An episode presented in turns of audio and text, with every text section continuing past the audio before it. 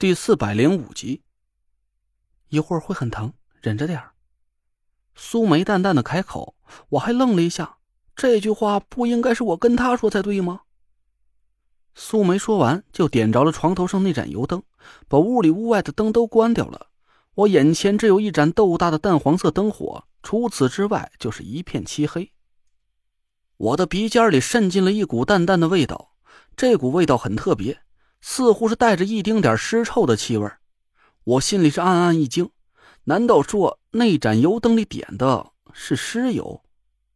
我的天，这黑灯瞎火，孤男寡女，我马上就要被苏梅给那样了，身边竟然还点着一盏尸油灯，这到底是个什么邪门的玩法啊？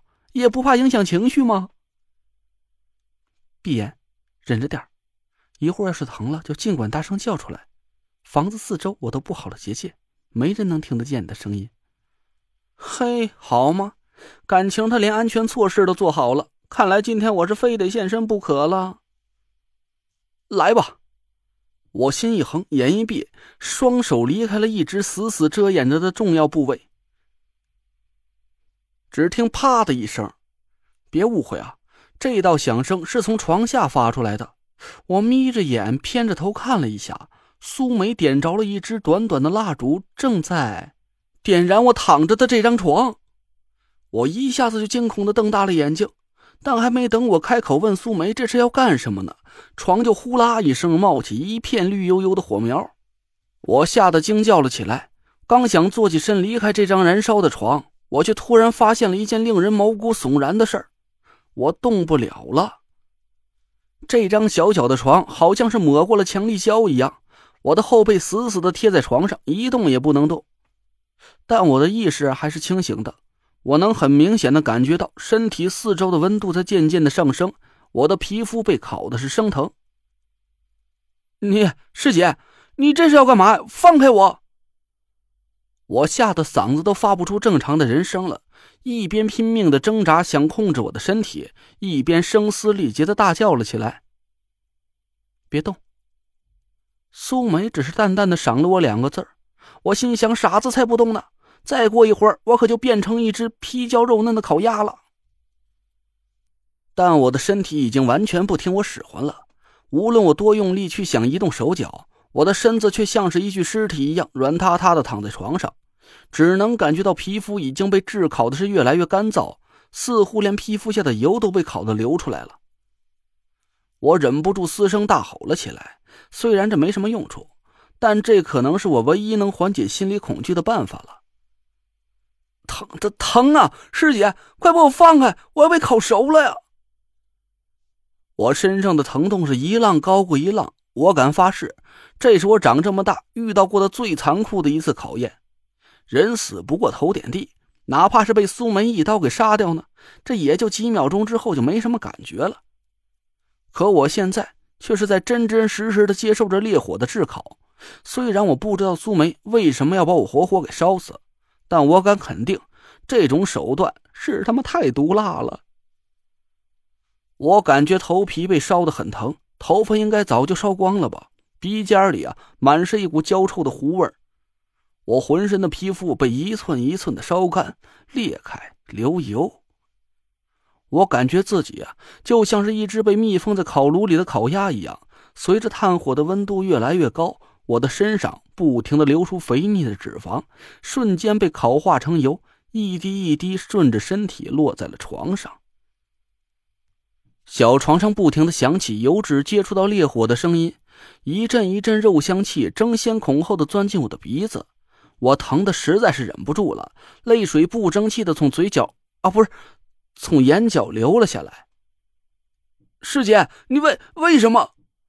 我嘶声吼叫着，感觉死亡似乎是离我越来越近了。再忍几分钟，就快够了。够够了，够什么了？